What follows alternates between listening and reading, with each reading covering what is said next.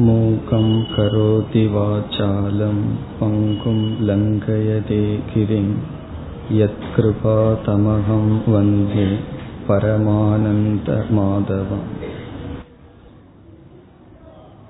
பகவத்கீதையில் பதினெட்டு அத்தியாயங்கள் இருக்கின்றன இந்த பதினெட்டு அத்தியாயத்தையும் மூன்று பகுதிகளாக பிரிக்கப்படுகின்றது. அதை ஷட்கத்ரயம் என்று கூறப்படுகின்றது. ஷட்கம் என்றால் ஆறு அத்தியாயத்தினுடைய சேர்க்கை. திரயம் என்றால் மூன்று. பதினெட்டு அத்தியாயத்தை ஆறு ஆறு அத்தியாயமாக பிரிக்கப்பட்டு முதல் ஆறு அத்தியாயம் ஒரு ஷட்கம் என்றும் ஏழாவதிலிருந்து பனிரெண்டாவது அத்தியாயம் வரை இரண்டாவது ஷட்கம் இரண்டாவது ஆறாவது பகுதி என்றும் பதிமூன்றிலிருந்து பதினெட்டு வரை மூன்றாவது ஷட்கம் கடைசி ஆறாவது ஆறு அத்தியாயம் என்றும் பிரிக்கப்படுகிறது.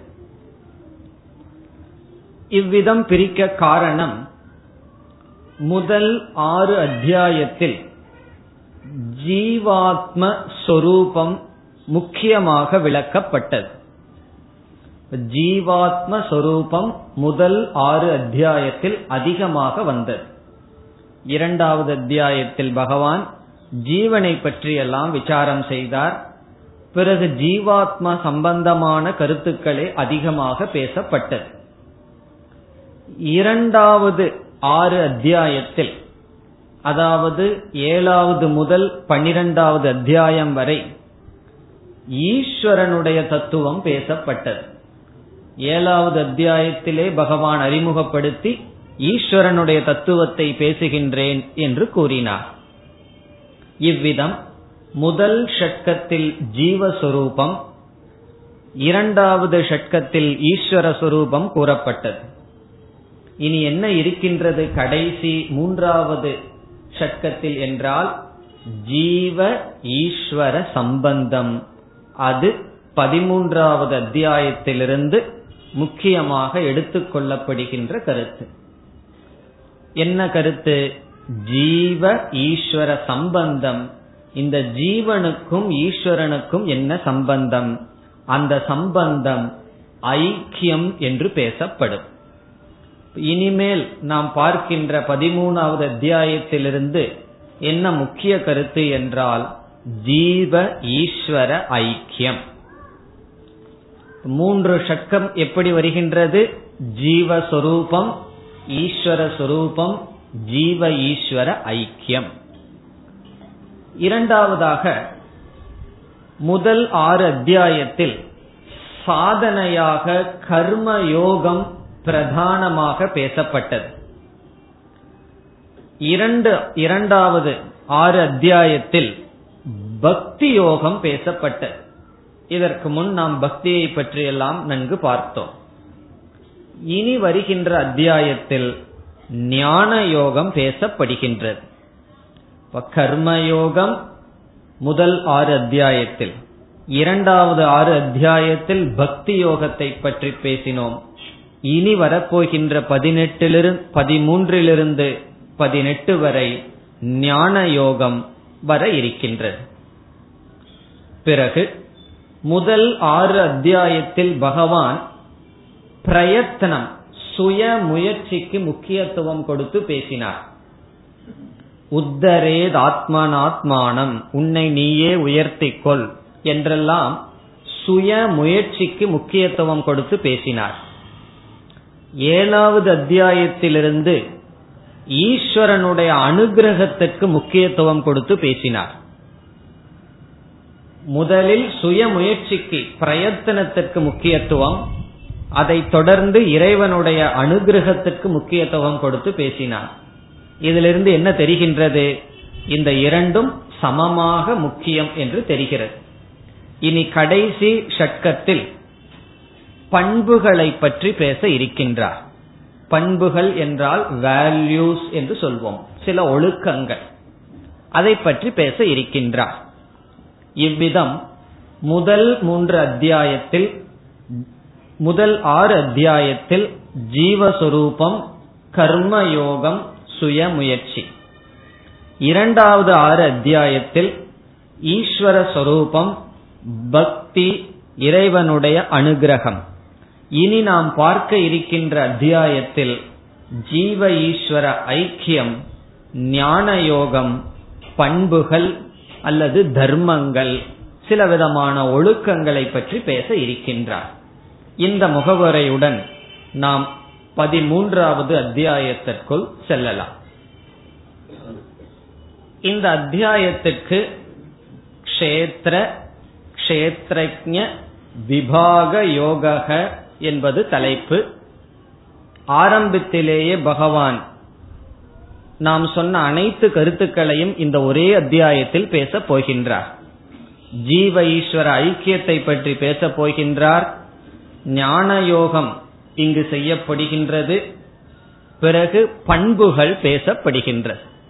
ஆகவே இனி நாம் பார்க்க இருக்கின்ற அத்தியாயத்தில் பதிமூன்றாவது அத்தியாயம் ஒரு முக்கியமான அத்தியாயமாக அமைகின்றது.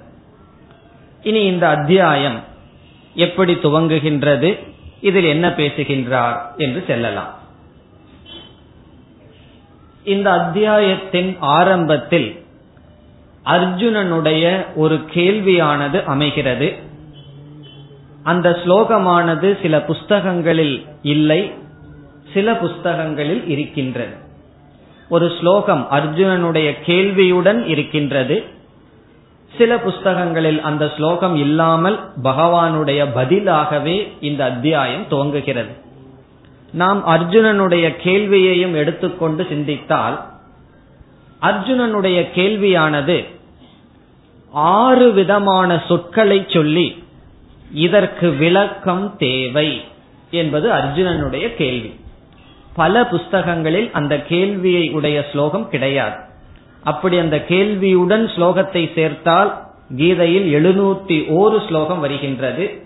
கேள்வியை விட்டால் எழுநூறு ஸ்லோகம் வரும். அர்ஜுனனுடைய கேள்வி என்ன என்றால் பிரகிருதிம் புருஷம் செய்வ க்ஷேத்திரம் க்ஷேத்ரஜமேவச்ச ஞானம் ஞேயம் ச என்று ஆறு விதமான சொற்கள் இங்கு கேட்கப்படுகிறது அர்ஜுனனால் பிரகிருதி புருஷக என்ற சொல்லுக்கு விளக்கம் அர்ஜுனன் கேட்கின்றான்.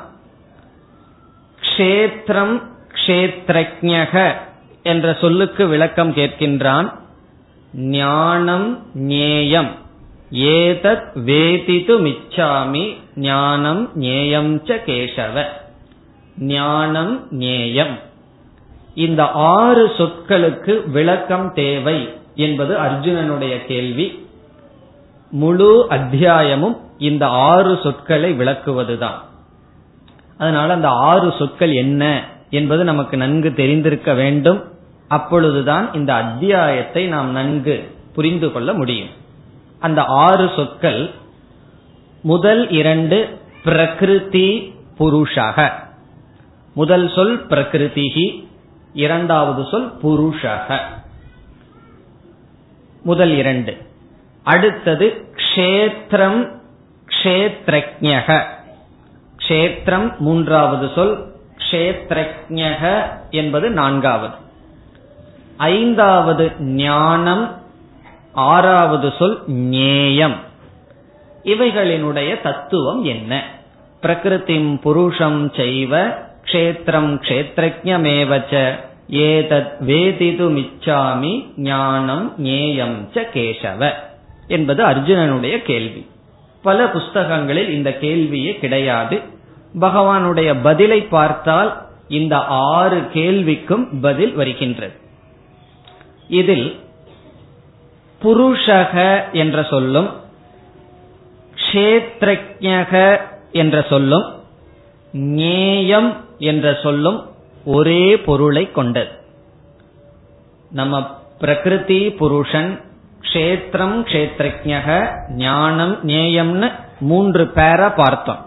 இதில் புருஷக என்ற சொல்லும் க்ஷேத்ரஜக என்ற சொல்லும் ஞேயம் என்ற சொல்லும் ஒரே பொருளை கொண்டது. பிரகிருதி என்ற சொல்லும் க்ஷேத்திரம் என்ற சொல்லும் கிட்டத்தட்ட ஒரே ஒரு பொருளை கொண்டது. அதில் வேறுபாடும் இருக்கின்றது. ஆனால் ஓரளவு ஒரு பொருளை கொண்டது. ஞானம் என்பதற்கு முற்றிலும் வேறு பொருள். அதையெல்லாம் அந்தந்த இடத்தில் நாம் பார்க்கலாம். இப்பொழுது நாம் முதல் ஸ்லோகத்திற்கு செல்லலாம். அர்ஜுனனுடைய கேள்வியை நாம் விட்டுவிட்டு பகவானுடைய பதில் அல்லது பகவான் சொல்வது போல் எடுத்துக்கொண்டால் முதல் ஸ்லோகம் என்று நமக்கு வரும்.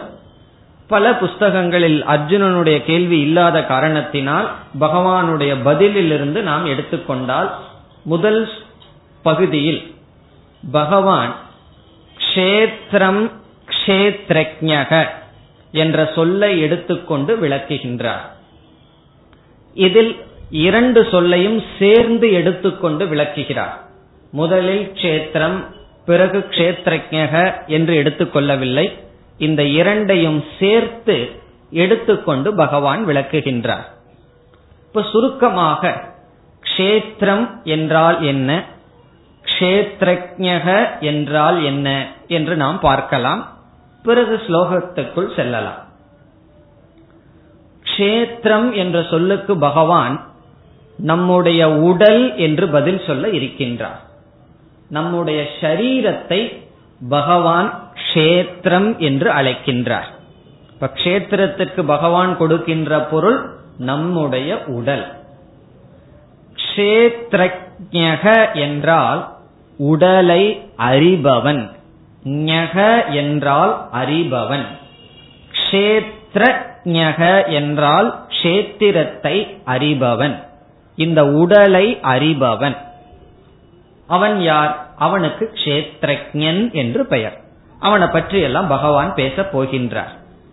இப்பொழுது க்ஷேத்திரம் என்றால் ஷரீரம் க்ஷேத்ரஜக என்றால் ஷரீரத்தை அறிபவன். ஷரீரத்தை ஷரீரத்திலிருந்து அறிவு சுரூபமாக இருப்பவன். இதுதான் இதனுடைய பொருள். இனி அடுத்ததாக க்ஷேத்திரம் என்ற சொல்லினுடைய பொருள் என்ன? என்றால் மூன்று அர்த்தங்கள் இருக்கின்றது. க்ஷேத்திரம் என்ற சொல்லுக்கு மூன்று பொருள்கள் இருக்கின்றது. ஒரு பொருள் ஷரணாத் கஷேத்திரம். க்ஷேத்திரம் என்றால் எது அழிந்து விடுகிறதோ அதற்கு க்ஷேத்திரம் என்று பொருள். ஷரணாத் என்றால் எது நாசத்தை அடையுமோ எது அழிவை அடையுமோ அதற்கு க்ஷேத்திரம் என்று பெயர். அந்த அர்த்தத்தில் இந்த உடலை பார்த்தால் இந்த உடலை பகவான் க்ஷேத்திரம் என்று சொல்வதில் என்ன தவறு இருக்கின்றது? அல்லது எப்படி பொருந்துகிறது? எது அழிகிறதோ அதற்கு க்ஷேத்திரம் என்று பெயர். அது க்ஷேத்திரம் என்ற சொல்லினுடைய முதல் அர்த்தம். இந்த உடல் அழிகிறதா இல்லையா? நமக்கு சந்தேகம் இல்லை இது அழிவுக்கு உட்பட்டது. ஆகவே அழிவது கஷேத்திரம் என்ற பொருளில் இந்த உடலை பகவான் க்ஷேத்திரம் என்று முதலில் கூறுகிறார். ஷரணாத் ஷரணம் என்றால் அழிதல். இனி கஷேத்திரம் என்பதற்கு முற்றிலும் வேறான இனி ஒரு பொருள் இருக்கிறது. இரண்டாவது பொருள் ஷதத்ராணாத் ஷதம் என்றால் அழிதல் திராணம் என்றால் காப்பாற்றுதல். க்ஷதத்ராணாத் என்றால் அழிவிலிருந்து காப்பாற்றப்படுவது க்ஷேத்திரம். இப்ப க்ஷேத்திரத்துக்கு இரண்டாவது பொருள் முதல் பொருளிலிருந்து விபரீதமானது. அழிவிலிருந்து காப்பது. நம்மை நாசத்திலிருந்து காப்பது என்பது ஒரு பொருள். அதனுடைய அடிப்படையில் இந்த உடலை என்னன்னு சொல்லலாம். க்ஷதத்ராணாத் கஷேத்திரம். நம்ம எப்படி இந்த உடல் அழிவிலிருந்து காக்கிறது என்றால் இந்த உடல் நமக்கு கிடைத்த காரணத்தினால் இந்த உடலை கொண்டு நாம் இந்த உலகத்தில் வாழ்ந்து ஞானத்தை அடைந்து மோக்ஷத்தை அடைய இந்த உடலானது பயன்படுகிறது. வேதாந்த சாஸ்திரத்துக்குள்ள வந்தா முதலில் இந்த மனிதனுடைய ஜென்மத்தினுடைய பெருமையை பேசுவார்கள். பல நூல்களில் மனிதனுடைய சரீரத்தின் பெருமை பேசப்படுகிறது. காரணம் என்ன? இந்த சரீரத்தினால்தான் ஒருவன் ஞானத்தை அடைந்து மோட்சத்தை அடைய முடியும். இவ்விதம் சம்சார சுற்றிலிருந்து நம்மை காப்பதனால் இந்த சரீரத்துக்கு கஷேத்திரம் என்று இனி ஒரு பெயர். இப்ப இந்த இரண்டு கருத்தை பார்த்தோம். ஒன்று அழிவதனால் இந்த சரீரத்தை பகவான் கஷேத்திரம் என்று சொல்கிறார். இனி ஒன்று நாசத்திலிருந்து காப்பதனால் இந்த சரீரத்தை பகவான் உடலை கஷேத்திரம் என்று கூறுகிறார். மூன்றாவதாக கஷேத்திரம் என்ற சொல்லுக்கு இனி ஒரு பொருள் விளைகின்ற பூமிக்கும் கஷேத்திரம் என்று ஒரு பொருள் இருக்கின்றது. விளைகின்ற பூமின்னு சொன்னா இப்ப நம்ம அமர்ந்திருக்கிற இடத்த கஷேத்திரம்னு சொல்லக்கூடாது ஸ்தலம் என்று சொல்ல வேண்டும். ஸ்தலம்னா இடம். கஷேத்திரம் என்றால் விவசாயத்துக்கான பூமி. எங்கு பயிரானது வளர்கின்றதோ அந்த பூமிக்கு சமஸ்கிருதத்தில் கஷேத்திரம் என்று ஒரு பொருள் இருக்கின்றது. இப்ப மூன்றாவது அர்த்தம் என்னவென்றால் கஷேத்திரவத் கஷேத்திரம் என்றால் பூமியை போல இந்த சரீரம் இருப்பதனால். இந்த சரீரத்தை விளைகின்ற பூமின்னு சொல்லல. விளைகின்ற பூமிக்கு உதாரணமாக பகவான் இந்த சரீரத்தை சொல்றார். அப்படி உதாரணமாக சொன்னால் விளைகின்ற பூமிக்கும் பயிர் வளர்கின்ற பூமிக்கும் இந்த சரீரத்துக்கும் உள்ள ஒற்றுமை என்ன? ஒன்றோடு ஒன்று நாம் உதாரணப்படுத்தி சொன்னால் ஒற்றுமையை நாம் கூற வேண்டும். அந்த ஒற்றுமை என்னவென்றால் பூமியில் நாம் ஒரு விதையை விதைத்தால் பூமின்னு சொல்வதை விட இங்கு கஷேத்திரத்தில் விதைத்தால் அது பயிரை கொடுக்கின்றது பிறகு மீண்டும் அந்த விதையானது பல விதைகளாக மாறி அது பரம்பரையாக ஒரு விதையானது தன்னை காத்துக்கொண்டு இருக்கிறது. ஒரு மாமரத்தின் மாமரம் வர வேண்டும் என்றால் அதற்கு விதை கிடைக்கின்றது. அதை ஒரு கஷேத்திரத்துல போட்டா என்ன ஆகுதுன்னா அது தன்னை இழப்பதில்லை. மீண்டும் மீண்டும் அது வளர்ந்து அதனுடைய சந்ததியை காப்பாற்றி வருகிறது. அப்படி இந்த சரீரமானது நாம் பாப புண்ணியங்களை செய்து பாப புண்ணியத்தின் விளைவாக உடல் வந்துள்ளது. இந்த உடலில் என்ன விளைகிறது என்றால் பாப புண்ணியமானது மீண்டும் விளைகின்றது. பாப புண்ணியத்திலிருந்து உடல் தோன்றியது. இந்த உடலிலிருந்து மீண்டும் பாப புண்ணியம் தோன்றி எப்படி ஒரு கஷேத்திரத்தில் இந்த இடத்துல கஷேத்திரம்னா விளை பூமியில் எப்படி பயிரானது தோன்றி வந்து கொண்டு இருக்கின்றதோ அதுபோல் இந்த சரீரத்தில் பாப புண்ணியங்கள் தோன்றி சம்சாரமானது தொடர்ந்து இருந்து கொண்டே வருகின்றது. அதற்கு இந்த உடல் துணை புரிகின்றது. இவ்விதம் கஷேத்திரத்தை போல அல்லது கஷேத்திரத்துக்கு உதாரணமாக இந்த சரீரம் பேசப்படுவதனால் இந்த சரீரத்தை பகவான் கஷேத்திரம் என்று சொல்கிறார். முதலில் அழிவதனால் இரண்டாவது அழிவிலிருந்து காக்கப்படுவதனால் மூன்றாவது பாப புண்ணியத்தினுடைய விளைபூமியாக இந்த உடல் இருப்பதனால் பகவான் இந்த அத்தியாயத்தை எப்படி துவங்குகின்றார்? முதல் ஸ்லோகம் அர்ஜுனனுடைய கேள்வியை விட்டுருவோம். ஏன்னா பல புஸ்தகங்கள் அது இல்லாததனால் பகவானுடைய பதிலில் வருகின்றது. அல்லது பகவானே சொல்வதாக அத்தியாயம் துவங்குகின்றது. எப்படி துவங்குகின்றார்? இந்த அத்தியாயத்தை இதம் ஷரீரம் கௌந்தேய கஷேத்திரம் இது அபிதீயதே. இதம் ஷரீரம். இதம்னா இந்த. ஷரீரம்னா உடல். இந்த உடலானது க்ஷேத்திரம் இதி. க்ஷேத்திரம் என்ற சொல்லினால் அபிதீயதே அழைக்கப்படுகின்றது. இந்த ஷரீரம் க்ஷேத்திரம் என்று அழைக்கப்படுகின்றது. இவ்விதம் முதல் வரியில் நம்ம என்ன பார்த்தோம்? இந்த ஷரீரம் க்ஷேத்திரம் இந்த உடலானது க்ஷேத்திரம் என்று பார்த்தோம். இனி இரண்டாவது வரியில் பகவான் கஷேத்ரஜனை அறிமுகப்படுத்துகின்றார். முதல் வரியில கஷேத்திரத்தை அறிமுகப்படுத்திட்டார். கஷேத்திரம்ங்கிற சொல்லுக்கு என்ன பொருள்? இந்த உடல். இந்த உடல் க்ஷேத்திரம் என்றால் கஷேத்ரஜக க்ஷேத்திரத்தை அறிபவன் யார்? அதை கூறுகின்றார். ஏதத் யோ வேத்தி. ஏதத் என்றால் இந்த உடலை இந்த ஷரீரத்தை யக வேத்தி. யார் அறிகிறாரோ இந்த உடலை யார் அறிகிறார்களோ தம் பிராகுகு. அவ்விதம் இந்த உடலை அறிகின்றவனை கூறுகிறார்கள். என்னவென்று? க்ஷேத்ரஜக இதி. க்ஷேத்ரஜன் என்று. ஞக என்றால் அறிபவன். க்ஷேத்ரஜக என்றால் இந்த உடலை அறிபவன். இதை யார் அறிகிறார்களோ அவனை க்ஷேத்ரஜக என்று பிராகுகு தத்விதக உண்மையை அறிந்தவர்கள் கூறுகிறார்கள். இதுதான் பகவான் க்ஷேத்ரஜனை பற்றி பேசுகின்ற சொல். இதில் ஜீவாத்மாவினுடைய சொரூபம் கூறப்பட்டு விட்டது. ஜீவாத்மாவை பற்றி பகவான் விசாரம் இங்கு செய்யவில்லை. செய்ய வேண்டிய அவசியமும் இல்லை. காரணம் என்ன ஏற்கனவே பகவானால் முதல் ஆறு அத்தியாயத்தில் ஜீவாத்மா தத்துவமானது விளக்கப்பட்டிருந்தது. ஆகவே பகவான் அதை விட்டுவிட்டு அடுத்த ஸ்லோகத்தில் வேறு கருத்துக்கு வருகின்றார். அந்த வேறு கருத்துக்கு வருவதற்கு முன் நாம் ஞாபகப்படுத்திக் கொள்ள வேண்டும் க்ஷேத்திரத்துக்கும் க்ஷேத்ரஜனுக்கும் உள்ள வேறுபாடு என்ன? ஜீவாத்மா சொரூபம் என்ன என்று நாம் புரிந்து கொள்ள வேண்டும்.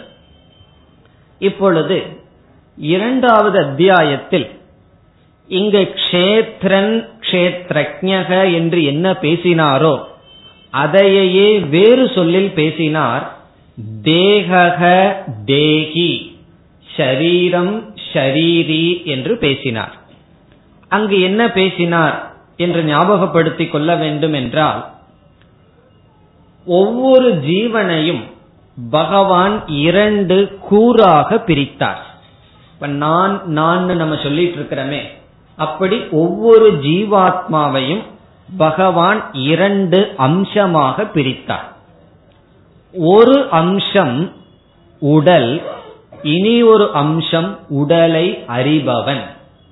அந்த இடத்துல நம்ம எப்படி படித்தோம் என்றால் தேகம் தேகி என்று விசாரம் செய்தோம். தேகம்னா உடல் தேகி என்றால் உடலில் இருப்பவன் உடலை உடையவன் என்று பார்த்தோம். இந்த இரண்டுக்கும் உள்ள வித்தியாசம் என்ன? நமக்கு இந்த இரண்டு தத்துவம் நமக்கு தெரிகின்றது. ஒன்று நம்முடைய உடல். நமக்கு உடல் இருக்கா இல்லையா? அதுல ஒரு சந்தேகமும் கிடையாது. நமக்கு நல்லா தெரியுதே நமக்கு உடல் இருக்குன்னு சொல்லு. பிறகு இனி ஒரு சந்தேகமும் நமக்கு கிடை தெரி கிடையாது. இந்த உடலை நான் அறிகிறேனா இல்லையா? அதுலேயும் நமக்கு சந்தேகம் கிடையாது. இந்த ரெண்டும் அனுபவத்தில் சந்தேகமில்லாமல் தெரிகிறது. உடலை அறிகின்றேன். உடலை அறிபவன் நான். இந்த உடல் இருக்கின்றது.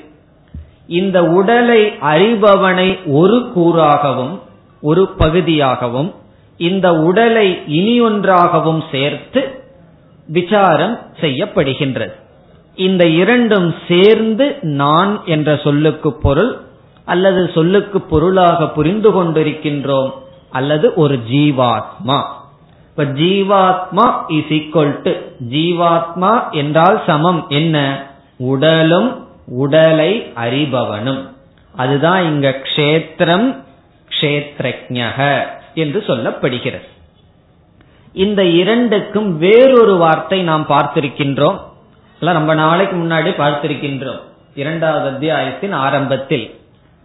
அங்கு உடலை பகவான் அனாத்மா என்றும் இந்த உடலை அறிபவனை ஆத்மா என்றும் சொன்னார். இப்போ ஆத்ம அனாத்ம விசாரம் அங்கு செய்யப்பட்டது. ஆத்மா என்ற சொல் யாருக்கு செல்கிறது? க்ஷேத்ரஜக அல்லது தேகி. அனாத்மா என்ற சொல் எதற்கு செல்கின்றது? ஷரீரம் அல்லது தேகம் அல்லது இந்த அத்தியாயத்தில் க்ஷேத்திரம். இப்ப க்ஷேத்திரம் என்று சொன்னாலும் ஷரீரம் என்று சொன்னாலும் தேகம் என்று கூறினாலும் அனாத்மா என்று சொன்னாலும் ஒரே பொருள். கஷேத்ரஜக என்றாலும் தேகி என்றாலும் ஷரீரி என்றாலும் ஆத்மா என்றாலும் ஒரே பொருள். இந்த இரண்டுக்கும் உள்ள வேறுபாடு என்ன? முதல் வேறுபாடு நம்ம வந்து இனி கஷேத்திரம் கஷேத்திரஜகிற வார்த்தையவே பயன்படுத்துவோமே. ஏன்னா அந்த அத்தியாயத்தில் தானே இருக்கும். கஷேத்ரஜன் ஷரீரத்தை அறிபவன் அறிபவன். கஷேத்திரமானது அறியப்படும் பொருள். இதுதான் இரண்டுக்கும் உள்ள முதல் வேறுபாடு. இப்ப நம்ம யார ஆராய்ச்சி பண்ணிட்டு இருக்கோம்? லேப்ல வந்து ஏதோ ஒரு பொருளை போட்டு ஆராய்ச்சி பண்ணுவோம் அல்லவா? அப்படி இப்பொழுது நாம் ஆராய்ச்சிக்கு எடுத்துக்கொண்ட பொருள் நாம் தான் நம்மையே எடுத்து இப்ப விசாரம் பண்றோம். இப்ப நான்கிற ஜீவன் அல்லது எல்லா ஜீவனையும் ஒரு தவளையை எடுத்து விசாரம் பண்ணா எல்லா தவளையும் அறிஞ்சதாகுது அல்லவா லேப்ல அதே போல ஒரு ஜீவன் எடுத்து விசாரம் பண்றோம். அந்த ஜீவன் ரெண்டு அம்சத்துடன் கூடியவன். ஒன்று அறிபவன் இனி ஒன்று அறியப்படும் இந்த சரீரம். கஷேத்ரஜக கஷேத்திரம் இதில் இரவிற்கும் உள்ள இந்த இரண்டு தத்துவத்தினுடைய சேர்க்கை ஜீவன் என்றால் இதில் இரண்டுக்கும் உள்ள வேறுபாட்டை இப்பொழுது பார்க்க வேண்டும். அதில் முதல் வேறுபாடு கஷேத்ரஜக திருக் அறிபவன். கஷேத்திரம் திருஷ்யம் அறியப்படுவது. அதான் முதல் வேறுபாடு. திருக் திருஷ்யம். இத வந்து திருக் திருஷ்ய விவேகம் என்று சொல்லப்படும். திருக் என்றால் அறிபவன். திருஷ்யம் என்றால் அறியப்படும் பொருள். ஆத்ம அனாத்மா அல்லது கஷேத்திரஜனுக்கும் கஷேத்திரத்திற்கும் உள்ள வேறுபாடு என்ன? என்றால் ஒன்று அறிபவன் இனி ஒன்று அறியப்படும் பொருள். இது முதல் வேறுபாடு. இரண்டாவது வேறுபாடு என்னவென்றால் கஷேத்திரஜக அறிபவன் என்று சொல்லும் பொழுதே அது ஜட சொரூபமா இருக்க முடியுமா அறிவு சொரூபமாக இருக்க முடியுமா? இந்த டேபிளோ அல்லது கல்லோ மண்ணோ அறிவு சொரூபமா நாம் பார்ப்பதில்லை. ஆகவே எது அறிவு சொரூபமாக இருக்கிறது? எது அறிகிறதோ அது அறிவு சொரூபம். ஆகவே கஷேத்ரஜனுடைய இனியொரு தன்மை ஞான சொரூபம் சைத்தன்ய சொரூபம் அல்லது சேதன சொரூபம் கஷேத்ரஜன் அல்லது ஆத்மாவுக்கு இனி ஒரு சொரூபம் என்ன? ஞான சொரூபம் அதுக்கு இனி ஒரு பெயர் சித் அல்லது இனி ஒரு பெயர் சைத்தன்யம் அறிவு சொரூபம் இப்படி சொன்னா அடுத்தது நீங்களே சொல்லலாம். இந்த சரீரம் எப்படிப்பட்ட சொரூபம்? அறியப்படும் பொருள் எப்படிப்பட்ட சொரூபம் என்றால் ஜட சொரூபம். ஜடம் என்றால் ஜடம். அறிவு அற்றது. ஜடத்துக்கு நம்ம மொழிபெயர்ப்பு வேண்டியதில்லை நமக்கு தெரிஞ்ச சொல் அச்சேதனம் ஜடம் அறிவு சொரூபம் அற்றது. அது இரண்டாவது பொருள். இப்ப முதல் வேறுபாடு அறிபவன் அறியப்படும் பொருள். இதெல்லாம் யாருன்னா இந்த ரெண்டுனுடைய சேர்க்கை ஜீவாத்மா. அறிபவன் கஷேத்ரஜக அறியப்படுவது கஷேத்திரம் அறிபவன் அறிவு சுரூபம் அறியப்படுவது ஜட சுரூபம். சேதனம் அற்றது. மூன்றாவது என்னவென்றால் அறிபவன் நிர்விகாரமானவன் மாற்றம் அடையாதவன். அறியப்படும் பொருள் மாற்றத்திற்கு உட்பட்டது. இதையே எப்படி புரிந்து கொள்ளலாம் என்றால் ஒருவன் பல மாற்றங்களை அறிந்து கொண்டே இருந்தால் அவன் மாறாமல் இருந்தாக வேண்டும். எவ்வனம் ஜெரா முதலியவைகளெல்லாம் சரீரத்துக்கு வருகின்றது. அந்த உதாரணத்தை பகவான் சொன்னார் கௌமாரம் எவ்வனம் ஜெரான் எல்லாம் சொல்லி. இந்த உடல் குழந்தை பருவத்தில் இருந்தது. இந்த உடல் வாலிப பருவத்தை அடைந்தது. இந்த உடல் வயோதிகத்தை அடைந்தது இத்தனையும் எவன் பார்த்து கொண்டு இருக்கின்றானோ அவன் மாறாமல் இருந்தால்தான் இவைகள் அனைத்தும் அவனால் அறிய முடியும். அவனே மாறிக்கொண்டால் இவைகளையெல்லாம் நான் அறிந்தேன் என்று சொல்ல முடியாது. இப்போ ஒருவர் வந்து இந்த கோயில்ல அமர்ந்திருக்கிறார்.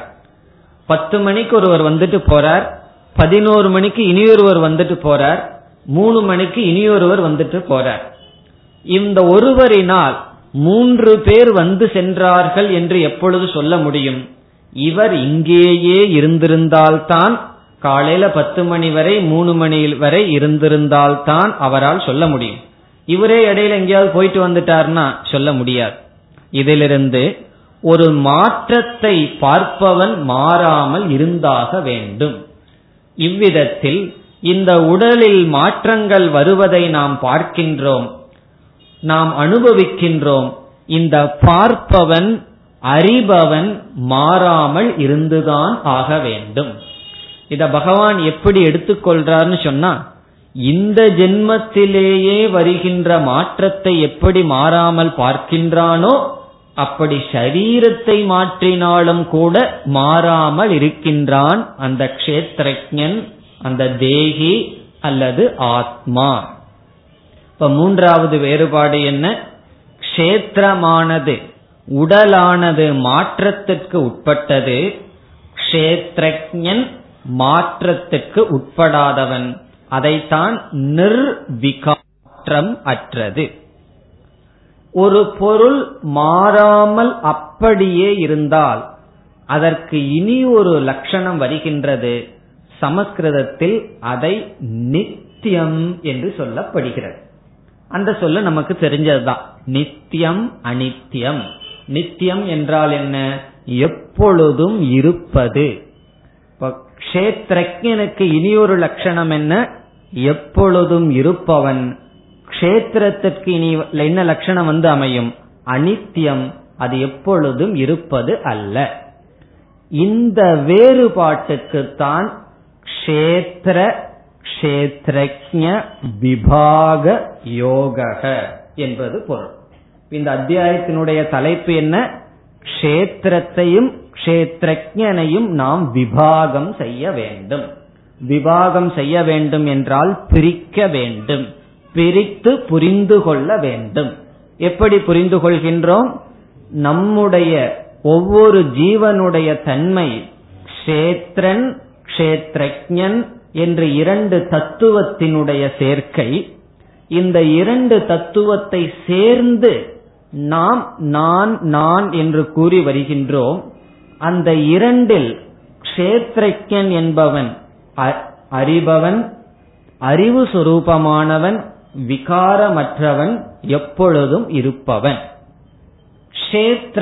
கஷேத்திரம் என்ற சரீரமானது ஜடஸ்வரூபமானது அறியப்படும் சொரூபமானது மாற்றத்திற்கு உட்பட்டது அனித்தியமாக இருப்பது என்ற விபாகத்தை முதலில் பகவான் செய்கிறார். இந்த அத்தியாயத்தில் எப்படி ஆரம்பிக்கின்றார்? முதலில் கஷேத்திர கஷேத்ரஜ விபாகத்தை செய்து இனி கஷேத்ரஜனை பற்றி மீண்டும் சில கருத்துக்களை பகவான் சொல்ல போறார். அதுதான் இதுவரைக்கும் பகவான் பேசாத அல்லது பேசியிருந்தாலும் நேரடியாக பேசாத கருத்தை இந்த அத்தியாயத்தில் இப்பொழுது பார்க்கின்றோம். அது அடுத்த ஸ்லோகத்தில் வருகின்றது. இப்ப முதல் ஸ்லோகத்தில் பகவான் என்ன செய்துள்ளார்? இதம் ஷரீரம் கௌந்தேய கஷேத்திரமித்யபிதீயதே என்று இந்த உடலை ஷரீரம் அது கஷேத்திரம்ங்கிற சொல்லில் கூறி இந்த உடலை யார் அறிகின்றானோ அந்த தத்துவத்துக்கு கஷேத்ரஜக என்று சொல்லி கஷேத்திர கஷேத்ரஜனுடைய விபாகத்தை பகவான் செய்தார். இனி அடுத்த ஸ்லோகத்திற்கு செல்கின்றோம். அதுதான் முக்கியமான ஸ்லோகம். அந்த ஸ்லோகத்துல பகவான் என்ன சொல்றார்? கஷேத்ரஜம் சாபிமாம் வித்தி சர்வ கஷேத்ரேஷு பாரத.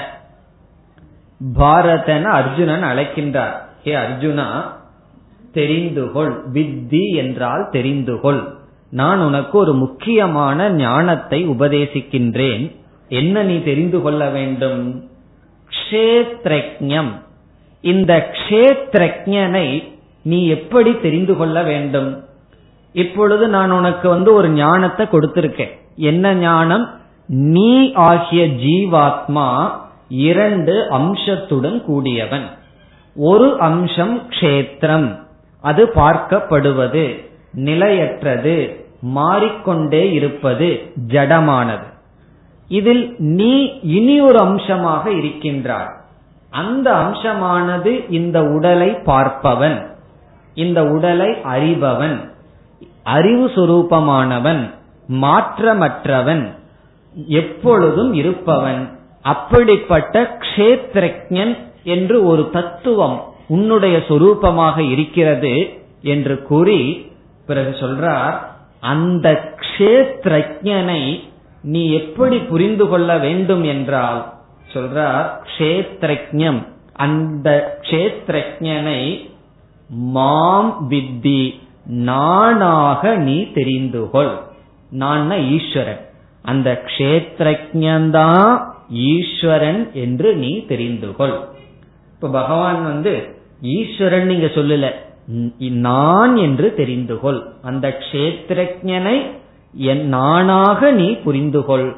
நானேதான் உன்னுடைய சரீரத்தில் கஷேத்திரஜனாக இருக்கின்றேன். இப்படி சொன்னவுடன் என்னுடைய சரீரத்துல மட்டும்தான் நீங்க கஷேத்திரஜனா எத்தனையோ பேர்த்துக்கு எவ்வளவோ சரீரம் இருக்கே. அந்தந்த சரீரத்தை அறிகின்ற க்ஷேத்திரஜன் எல்லாம் யார்? அதுக்கு பதில் சொல்றார் சர்வ கஷேத்ரேஷு எல்லா க்ஷேத்திரத்திலும் எல்லா உடலுக்குள்ளும் இருந்து கொண்டு எவனொருவன் அந்தந்த உடலை அறிகின்றானோ அந்த அறிபவனை நானாக நீ தெரிந்துகொள். இந்த வரியில தான் பகவான் ஜீவ ஈஸ்வர ஐக்கியத்தை கூறுகின்றார். இது உபனிஷத்தினுடைய உபதேசம் அல்லது இதை மகா வாக்கியம் என்று சொல்லப்படுகிறது. எப்படி சொல்கின்றார்? இந்த சரீரத்தை அறிகின்ற கஷேத்ரஜன் இருக்கின்றானே அவனை நானாக நீ தெரிந்து கொள். முதலில் உன்னை நீ என்ன புரிஞ்சுக்கணும்? இந்த க்ஷேத்திர நீ அல்ல இந்த உடல் நீ அல்ல அது அனித்தியமானது. உனக்கு கிடைச்சிருக்கிற ஒரு பொருள். இப்ப நம்ம கையில் ஒரு பேனா கிடைச்சது. அதை பயன்படுத்துறோம்னா அந்த பேனா நம்ம அல்லவே. அது நம்ம கையில கிடைத்த ஒரு கருவி. அப்படி இந்த ஷரீரம் உன்னால் அறியப்படுவது இந்த ஷரீரம் நிலையற்றது மாற்றத்திற்கு உட்பட்டது இதை அறிபவன் ஒருவன் இருக்கின்றான் அவனை ஷரீரத்தை அறிபவன் கஷேத்திரன் என்று சொல்லப்படுகிறது. அந்த கஷேத்திரன் யார் என்ற கேள்வி வரும்பொழுது பகவான் சொல்றார் மாம் வித்தி நானாக தெரிந்து கொள் எந்த க்ஷேத்திரம்னா இந்த உலகத்துல எத்தனை ஜீவராசிகள் எத்தனை சரீரம் இருக்கோ அந்தந்த சரீரத்துக்குள் இருந்து அந்தந்த சரீரத்தை பார்த்து கொண்டு மாறாமல் ஒரு தத்துவம் இருக்கின்றதே அதெல்லாம் நான் என்று பகவான் கூறுகிறார். இந்த இரண்டாவது ஸ்லோகத்தில் பகவான் ஜீவ ஈஸ்வர ஐக்கியத்தை கூறுகின்றார். இந்த ஜீவ ஈஸ்வர ஐக்கியத்தை கூறுகின்ற வாக்கியத்திற்கு உபனிஷத்தில் மகா வாக்கியம் என்று பெயர். மகா வாக்கியம்னா பெரிய வாக்கியம் அர்த்தம்.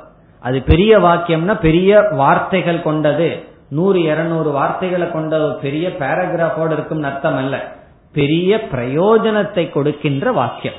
அதுல மூன்றே சொற்கள் தான் இருக்கும். பிரசித்தமான மகா வாக்கியம் என்ன? தது துவம் அசி என்பது மகா வாக்கியம் ஒரு உபனிஷத்தில் குருவானவர் சிஷ்யனிடம் எப்படி உபதேசம் பண்றார்? தது என்றால் அது அது என்றால் ஈஸ்வரன் துவம் என்றால் நீ அசி என்றால் இருக்கின்றாய். நீ அந்த ஈஸ்வரனாக இருக்கின்றாய் என்பது மகா வாக்கியம் அசி என்றால் இருக்கின்றாய் துவம் என்றால் நீ தது என்றால் அது. அதுவாக நீ இருக்கின்றாய் அந்த ஈஸ்வரனாக நீ இருக்கின்றாய். இந்த வார்த்தையை கேட்டவுடன் நம்மால் ஜீரணம் செய்து கொள்ள முடியாது.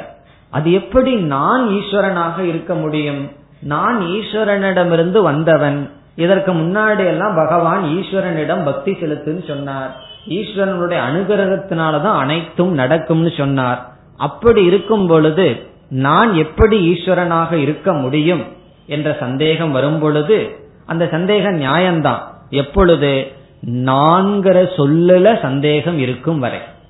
அந்த நான்கிற சொல் சரியாக புரிந்து விட்டால் பிறகு என்னன்னா நான் அந்த ஈஸ்வரன் என்பதில் முரண்பாடு கிடையாது. அதை எப்படி என்று சுருக்கமாக பார்க்கலாம். நான் நான் என்று நாம் சொல்லிக்கொண்டு இருக்கும் பொழுது இந்த நான்கிற சொல்லில் ரெண்டு தத்துவம்னு பகவான் சொன்னார். என்ன தத்துவம்? க்ஷேத்திரம் க்ஷேத்ரஜக இந்த உடல் இந்த உடலை அறிபவன். உண்மையில் நான்கிற சொல்லுக்கு என்ன அறிவு இருக்க வேண்டும் என்றால் இந்த உடலை விட்டு விட்டு உடலை அறிபவன் நான்கிற சொல்லுக்கு அர்த்தம் இருக்கணும். காரணம் என்ன? இந்த உலகத்தில் எதெல்லாம் அறியப்படுகிறதோ அது அறிபவனிடமிருந்து வேறானது. இதுல ஏதாவது சந்தேகம் இருக்கோ? நம்ம வந்து புஸ்தகத்தை பார்க்கிறோம். புஸ்தகம் பார்க்கப்படுகிறது. இதுல இருந்து ஒரு முடிவு செய்திடலாம். நான் புஸ்தகம் அல்ல. டேபிள் பார்க்கப்படுகிறது. நான் டேபிள் அல்ல. ஒரு வாகனம் பார்க்கப்படுகிறது. நான் வாகனம் அல்ல. ஒரு மிருகம் என்னால் பார்க்கப்படுகிறது. நான் அந்த மிருகம் அல்ல. இதுல இருந்து என்ன விவேகம் நமக்கு வரும்? எது எது என்றால் எந்த பொருள் என்னால் அறியப்படுகிறதோ அந்த பொருள் நான் அல்ல. இப்படி புரிந்து கொண்டால் இதுவரை இது வந்து எது வரைக்கும் நல்லா புரிஞ்சுக்குவோம்னா இந்த உலகத்துல ஒவ்வொரு பொருளையும் சொல்லிட்டு இருக்கிற வரைக்கும் ஒரு பிரச்சனையும் வராது. இந்த உடலுக்கு வந்தவுடன் சந்தேகம் வந்துடுது உடல் என்னால் பார்க்கப்படுவதா இல்லையா? யோசிச்சு பார்த்தா எப்படி தெரியுது? உடல் பார்க்கப்படுகிறதா இல்லையா? இந்த உடல் பார்க்கப்படலைன்னு சொன்னா யார் கண்ணாடி முன்னாடி நின்றுட்டு இருப்பார்கள் உடல் பார்க்கப்படுகிறது. நம்மளுடைய உடலே நம்ம பார்க்கின்றோம். இப்ப உடல் பார்க்கப்படுகிறது என்றால் சாஸ்திரம் என்ன சொல்லுது? இந்த உடல் நீ அல்ல. உன்னோட அது சேர்ந்து இருக்குங்கிறது சாஸ்திரம் இல்லைன்னு சொல்லல. அதுல நான்கிற அபிமானம் உனக்கு இருக்கா இல்லையாங்கிறத பத்தி சொல்ல. அறிவு பூர்வமாக இந்த உடல் நீ அல்ல. காரணம் என்ன? இந்த உடல் பார்க்கப்படுவதனால்.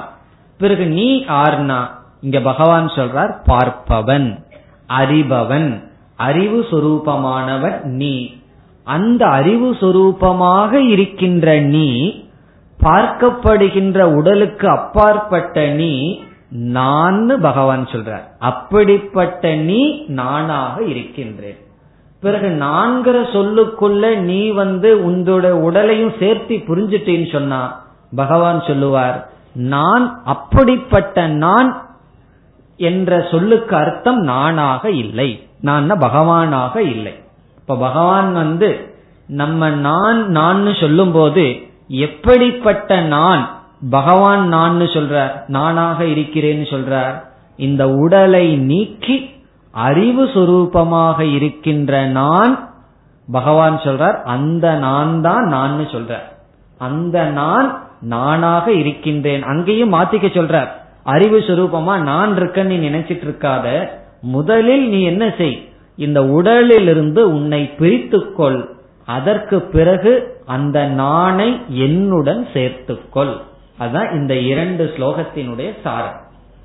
இப்ப முதல் படி என்ன? விபாகக. விபாகன பிரித்தல். எதிலிருந்து நம்ம நம்ம எதுல பிரிக்கிறோம்? கஷேத்திரத்திலிருந்து கஷேத்திரஜனை பிரிக்கின்றோம். பிரிக்கிறதுன்னு சொன்னா நிஜமானமே பிரிக்கிறதல்ல. அறிவுல பிரித்து புரிந்து கொள்கின்றோம். சரீரம் இருக்கு. அறிவில் அது கிடையாது. எப்படி பிரித்துக் கொள்கின்றோம்? திருக் திருஷ்ய விவேகம் முதலிய ஒரு அறிவினால் அறிவினுடைய துணை கொண்டு நம்ம என்ன பிரிச்சுக்கிறோம்? இந்த உடல் நான் அல்ல. அதே போல மனசு இருக்கு. மனசும் ஒரு விதமான உடல் தானே. நம்முடைய மனசை நம்ம பார்க்கிறோமா இல்லையா? நம்ம மனசை நம்ம மட்டும்தான் பார்க்கிறோம். மற்றவங்க பார்க்கறது இல்லை நம்ம உடலையாவது மற்றவர்கள் பார்க்க முடியும். நம்முடைய மனது நமக்கு நன்கு தெரிகிறது. அது தெரியாம இருந்தா ஒரு கஷ்டம் கிடையாது. தெரிகிறது அனுபவிக்கப்படுகிறது. ஆகவே மனம் அறி அறியப்படுகிறது. நம்முடைய புத்தி அறியப்படுகிறதா இல்லையா? அதுவும் அறியப்படுகிறது. நம்மளுடைய இந்திரியங்கள் அறியப்படுகிறது. இவ்விதம் அனைத்தும் நம்மால் அறியப்படுகின்றது என்று புரிந்து கொண்டு அதிலிருந்து அறிபவன் நான் வேறு என்று நமக்குள்ளேயே நாம் ஒரு விபாகம் செய்து என்ன புரிந்து கொள்ள வேண்டும்? நான் அறிபவன். நான் அறிவு சொரூபம். நான் விகாரமற்றவன். நான் என்றும் உள்ளவன். இப்படி நான்கிற அர்த்தத்துக்கு இவ்வளவு பொருளையும் நம்ம ப்ரிப்பேர் பண்ணி வச்சுக்கணும். இவ்வளவு நம்ம வைத்ததற்கு பிறகுதான் பகவானுடைய ஐக்கியத்துக்கு போக முடியும். இந்த ப்ரிப்பரேஷன் இல்லாம இந்த தயார் செய்யாம பகவானுடைய வார்த்தையை எடுத்துட்டோம் அப்படின்னா அது முரண்பாடு. காரணம் என்ன? இந்த உடலை நான் நினைச்சிட்டு உடலையும் சேர்த்து நான்கிற பொருளுக்கு நான்கிற சொல்லுக்கு பொருளாக கொண்டு பிறகு பகவானுடைய வார்த்தையை பார்த்தா இந்த கஷேத்திரஜன் தான் நீ தான் நானாக இருக்கிறேன். அல்லது அந்த ஈஸ்வரனாக நீ இருக்கிறாய்ங்கிற வார்த்தையை கேட்டா அதில் முரண்பாடு இருக்கின்றது. காரணம் என்ன? முரண்பாடான பொருள் நம்மிடம் இருக்கின்றது. இந்த நான்கிற சொல்லுக்கு முரண்பாடா புரிந்துள்ளோம். அதனால பகவானுடைய உபதேசமும் அல்லது உபனிஷத்தினுடைய உபதேசமும் முரண்பாடாக இருக்கிறது. முரண்பாடு உபதேசத்தில் இல்லை. முரண்பாடு நான்கிற சொல்லுக்கு புரிந்து கொண்ட விஷயத்தில் இருக்கின்றது அறிவில் இருக்கின்றது. அதனால முதல்ல பகவான் என்ன பண்ணிட்டார்? கஷேத்திர கஷேத்திரஜ விபாகத்தை பண்ணிட்டார். அது ஏற்கனவே விளக்கப்பட்டது. இங்கு அந்த விபாகத்துடன் துவங்கி இந்த ஷரீரத்தை அறிபவன் என்று சொல்வதிலிருந்து ஷரீரம் நீ அல்ல மனம் நீ அல்ல புத்தி நீ அல்ல என்று நீக்கி அறிவு சுரூபமாக எது இருக்கிறதோ அது நான் புரிந்து கொள் அப்படிப்பட்ட நீய பகவான் என்ன சொல்ற கஷேத்திரஜம் சாபிமாம் வித்தி. நானாக அந்த கஷேத்திரஜனை தெரிந்து கொள் நானேதான் அந்த கஷேத்திரஜன் நான் நான் நீ ஒன்னு சொல்லிட்டு இருக்கிறையே அந்த நான்கிறதுக்கு உண்மையான அர்த்தம் அறிபவன் அந்த அறிபவனாகத்தான் நான் இருக்கின்றேன். சர்வ கஷேத்ரேஷு. எல்லா எல்லாருடைய சரீரத்திலும் நானேதான் அறிபவனாக இருக்கின்றேன். அதுவே பிரம்ம அதுவே ஈஸ்வரன் என்று ஜீவ ஈஸ்வர ஐக்கியத்தை பகவான் இங்கு செய்கின்றார். கஷேத்திரம் ஷரீரம். கஷேத்ரஜக அறிபவன். ஷரீரத்துக்கும் ஷரீரத்தை அறிபவனுக்கும் விபாகத்தை பேதத்தை செய்து அந்த கஷேத்ரஜனை ஈஸ்வரனோடு பகவான் சம்பந்தப்படுத்தி ஒன்று என்ற ஞானத்தை கொடுத்து பிறகு இரண்டாவது வரியில சொல்றார் கஷேத்திர கஷேத்ரஜயோர் ஞானம் எத்தத் ஞானம் மதம் மம. இனிமேல் இந்த ஞானத்தினுடைய பெருமையை சொல்றார். இது அவ்வளவு சுலபமான ஞானம் அல்ல. இதுதான் ஞானம்னு சொல்றார். நம்ம எவ்வளவோ விஷயத்த பத்தி தெரிஞ்சு வச்சிருக்கோம். அதெல்லாம் ஞானம் அல்ல. கஷேத்திர கஷேத்திரஜயோர் ஞானம். இந்த கஷேத்திரத்துக்கும் கஷேத்திரஜனை பற்றியும் நான் ஒரு ஞானம் உனக்கு கொடுத்தேன் அல்லவா? எது ஞானம்? தது ஞானம். அதுதான் ஞானம். மம மதம். இது என்னுடைய கருத்து என்னுடைய ஒப்பீனியன் சொல்ற எத்தனையோ விதமான அறிவு நம்ம அடைஞ்சிருக்கலாம். ஆனால் எது உண்மையான அறிவா? எந்த அறிவு கஷேத்திரனை பற்றியும் கஷேத்திரக்கனை பற்றியும் நான் உனக்கு இப்பொழுது எடுத்து கொடுத்தேனோ அதுதான் உண்மையான ஞானம். மீதி அனைத்தும் ஞானம் அல்ல.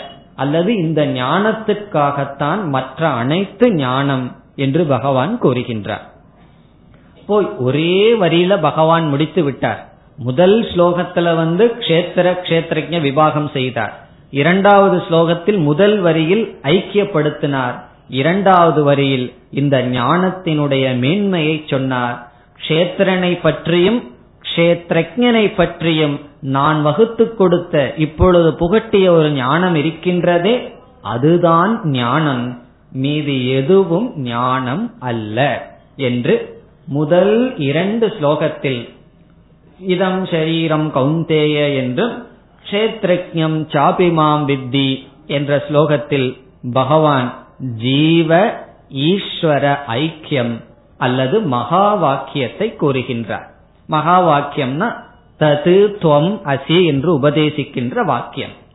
இனி முதல் ஆறு அத்தியாயத்தில் என்ன செய்யப்பட்டது? துவம் பத விசாரம் செய்யப்பட்டது. ஜீவாத்மாவை பற்றிய விசாரம். இரண்டாவது ஆறு அத்தியாயத்தில் தத்பத விசாரம் ஈஸ்வரனை பற்றிய அறிவு. பிறகு இந்த ஆறாவது அத்தியாயத்தில் கடைசி ஆறில் அசி. அசி என்றால் ஐக்கியம். இவ்விதம் முழு கீதை என்னன்னா தது துவம் அசி. இதனுடைய ஆர்டர் படி பார்த்தா துவம் தது அசி. துவம் நீ ஜீவாத்மா தது ஈஸ்வரன் அசி ஒன்று. இது அவ்வளவு சுலபமா நம்ம ஈஸ்வரனோட ஐக்கியப்படுத்த முடியாது. ஒவ்வொரு இடத்திலும் விசாரம் மேற்கொள்ள வேண்டும். ஜீவனிடத்தில் விசாரம் செய்யப்பட்டது ஈஸ்வரனிடத்திலும் விசாரம் செய்யப்பட்டு விசாரம் செய்யப்பட்டு புரிந்து கொண்ட ஈஸ்வரனும் ஜீவனும் உண்மையில் ஒன்று என்று இங்கு மகா வாக்கியம் பேசப்பட்டது. இனி அதற்கு அடுத்த இரண்டு ஸ்லோகத்தில் பகவான் என்ன செய்கின்றார்? மீண்டும் நான் உனக்கு கஷேத்திரத்தை பற்றி அதிக விளக்கத்தை கொடுக்கின்றேன். க்ஷேத்ரஜனை பற்றி நான் உனக்கு விளக்க இருக்கின்றேன். என்ன இதை கேட்டவுடன் நமக்கு ஸ்ரத்த இருந்தா ஏற்றுக்கொள்வோம். ஸ்ரத்தையே இல்லைன்னா ஏதோ உபனிஷத் சொல்லுது நான் எப்படி ஏற்றுக்கொள்வேன்னு சொல்லுவோம். நமக்கு புரியாவிட்டாலும். ஆனால் ஸ்ரத்த இருந்தால் இந்த வார்த்தை பகவான் சொல்றது உண்மைதான். கஷேத்திரக்கன் தான் பகவான். ஆனால் என்னால் புரிந்து கொள்ள முடியவில்லையே விளக்கம் தேவையே என்று நாம் ஸ்ரத்தையுடன் விரும்புவோம். அத பகவான் உணர்ந்து மீண்டும் பகவான் சொல்றார் நான் மீண்டும் விளக்க இருக்கின்றேன் கஷேத்திரம்னா என்ன? கஷேத்ரஜனுடைய தன்மை என்ன? எப்படி இரண்டும் ஒற்றுமையாகும்? எந்த விதத்தில் வேறுபாடு? இதை அனைத்தையும் விளக்கமாக நான் செய்ய இருக்கின்றேன் என்று அறிமுகப்படுத்துகின்றார். அறிமுகப்படுத்தி இந்த முழு அத்தியாயத்தில் இதே கருத்தை பல கோணத்தில் விளக்கம் செய்ய பகவான் இருக்கின்றார். அதத்தான் பகவான் சொல்றார் தது கஷேத்திரம். அந்த கஷேத்திரத்தை பற்றி யாதிரு விகாரி அதனுடைய சொரூபம் என்ன அதனிடமிருந்து என்ன வந்தது எதனிடமிருந்து அது வந்தது? இந்த சரீரத்தை கஷேத்திரம்னு சொல்லிட்டார். இந்த சரீரம் எங்கிருந்து வந்தது? அதெல்லாம் பகவான் சொல்ல போறார். இந்த சரீரத்திலிருந்து தான் என்ன வரப்போகின்றது? இவைகளையெல்லாம் நான் பேச இருக்கின்றேன். அது மட்டுமல்ல சகயக அந்த கஷேத்திரன் என்பவன் யார்? எத் பிரபவக அவனுடைய பெருமை என்ன? இந்த சரீரத்தை அறிபவன் யார்? அவனுடைய பெருமை என்ன? இவைகளை பற்றியும் நான் விளக்கமாக பேசப் போகின்றேன் என்று பகவான் சொல்லி சொல்ற சமாசேன மேசுருன்னும் சமாசேன சுருக்கமா நான் சொல்ல போறேன்னு சொல்றார். ஆனா பகவான் இந்த இதற்கு பிறகு விளக்கமாகத்தான் செய்ய போகின்றார். மேசுருன்னு என்னிடமிருந்து கேள் என்று சொல்லி பிறகு அர்ஜுனனுக்கு வந்து இதுவரைக்கும் ஏதேதோ கருத்துக்கள் கீதையில் பேசப்பட்டது. இனி நான் பேச இருப்பது மிக மிக முக்கியமான கருத்து. இப்ப முக்கியமான கருத்து வந்ததுன்னு வச்சுக்கோமே நம்ம என்ன சொல்லுவோம்? கொஞ்சம் கவனமா கேள் அப்படின்னு சொல்லுவோம் அல்லவா? ஏதோ பேசிட்டு இருக்கும் போது இந்த இடத்துல கொஞ்சம் கவனமா கேள்னு சொல்லுவோம். அப்படி கவனமாக அர்ஜுனனை கேட்க வேண்டும் என்பதற்காக அடுத்த ஸ்லோகத்துல சொல்றார் நான் இப்பொழுது சொல்ல போகின்ற அல்லது இப்பொழுது சொன்ன இனிமேல் பேச போகின்ற கருத்து அவ்வளவு எளிமையாக அல்லது அவ்வளவு சாதாரணமாக எடுத்துக்கொள்ளாதே மிக மிக முக்கியமான கருத்து. காரணம் என்ன? முக்கியமான மோட்சத்தை கொடுக்கின்ற கருத்து. அதை சொல்றார் ரிஷிபிர் பகுதா கீதம். இது ரிஷிகளால் விதவிதமாக விளக்கப்பட்டது. கீதம்னு சொன்னா விளக்கப்பட்டது. நான் சொன்ன இனிமேல் சொல்ல போகின்ற கருத்து ரிஷிகளினால் சொல்லப்பட்டது. சந்தோபிகி வேதங்களினால் விதவிதமாக தெளிவாக விளக்கப்பட்டது. வேதமே இந்த கருத்துக்காகத்தான் அமைந்துள்ளது. பிரம்மசூத்திர பதைகி. பிரம்மசூத்திரம்னா இங்கு பிரம்மத்தை விளக்குகின்ற வாக்கியங்களினால் இந்த கருத்தானது விளக்கப்பட்டது. ஹேதுமத்பிகி. இது வந்து வெறும் ஒரு ஸ்ரத்தையினுடைய அடிப்படையில் பேசப்படவில்லை. ஒவ்வொரு அறிவுபூர்வமாக விசாரம் செய்யப்பட்டு வினிச்சிதைகி நிச்சயம் செய்யப்பட்ட ஞானம்னு சொல்ற. என்ன சில பேரிடம் எனக்கு ஏதாவது உபதேசம் பண்ணுங்கன்னு சொன்னா அவர் உபதேசம் பண்ணுவார்.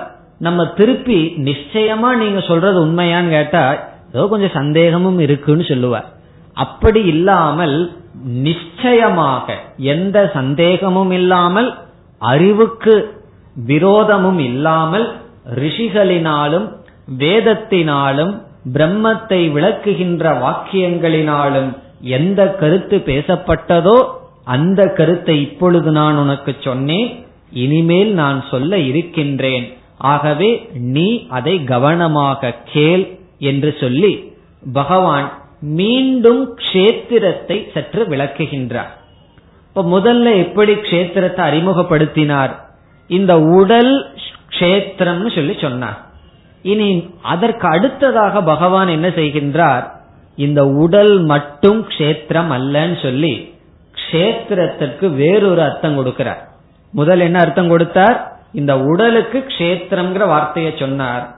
இனி இந்த அடுத்த ஸ்லோகங்கள்ல சொல்றார் இந்த உடலுக்கு மட்டும் கஷேத்திரம்னு பொருள் அல்ல இந்த உலகமே கஷேத்திரம் என்று சொல்றார்.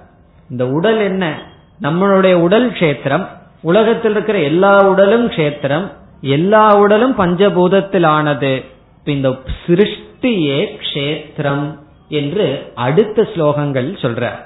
மகாபூதான் அகங்காரக இச்சா துவேஷ சுகம் துக்கம். இந்த ரெண்டு ஸ்லோகத்தில் என்ன சொல்றார்? இந்த சிருஷ்டியே கஷேத்திரம். இந்த சிருஷ்டியானது ரெண்டு அவஸ்தையில் இருக்கின்றது. ஒன்று வெளித்தோற்றத்துக்கு வராத மாயை என்ற அவஸ்தை இனி ஒன்று வெளித்தோற்றத்திற்கு வந்த அவஸ்தை. இந்த ரெண்டுமே க்ஷேத்திரம். ஜட பிரபஞ்சம் இந்த உலகமே க்ஷேத்திரம் என்று சொல்லப்படுகிறது. பிறகு எப்படி பகவான் என்ன செய்ய போகின்றார்? இந்த உலகமே க்ஷேத்திரம்னு சொன்னா இந்த உலகத்தை மொத்தமா அறிபவன் ஈஸ்வரன் ஒவ்வொரு சரீரத்தை அறிபவன் ஜீவன். இப்போ இந்த உலகத்தை முழுமையாக அறிகின்ற ஈஸ்வரனும் ஒவ்வொரு கஷேத்திரத்தை அறிகின்ற ஜீவனும் ஒன்று என்று சொல்ல போற. அறிபவன் ஒன்றுதான். ஒரு உடலை அறிந்தால் அவனுக்கு ஜீவன் பெயர். அனைத்து உலகத்தையும் அறியும் பொழுது ஈஸ்வரன் என்று பெயர். இவ்விதம் ஜீவ ஈஸ்வர ஐக்கியத்தை மீண்டும் சொல்வார். பிறகு புருஷக நேயம் ஞானம் இப்படிப்பட்ட சொற்களிலும் இதே கருத்துக்கள் வர இருக்கின்றது அடுத்த வகுப்பில் மேலும் நாம் தொடரலாம்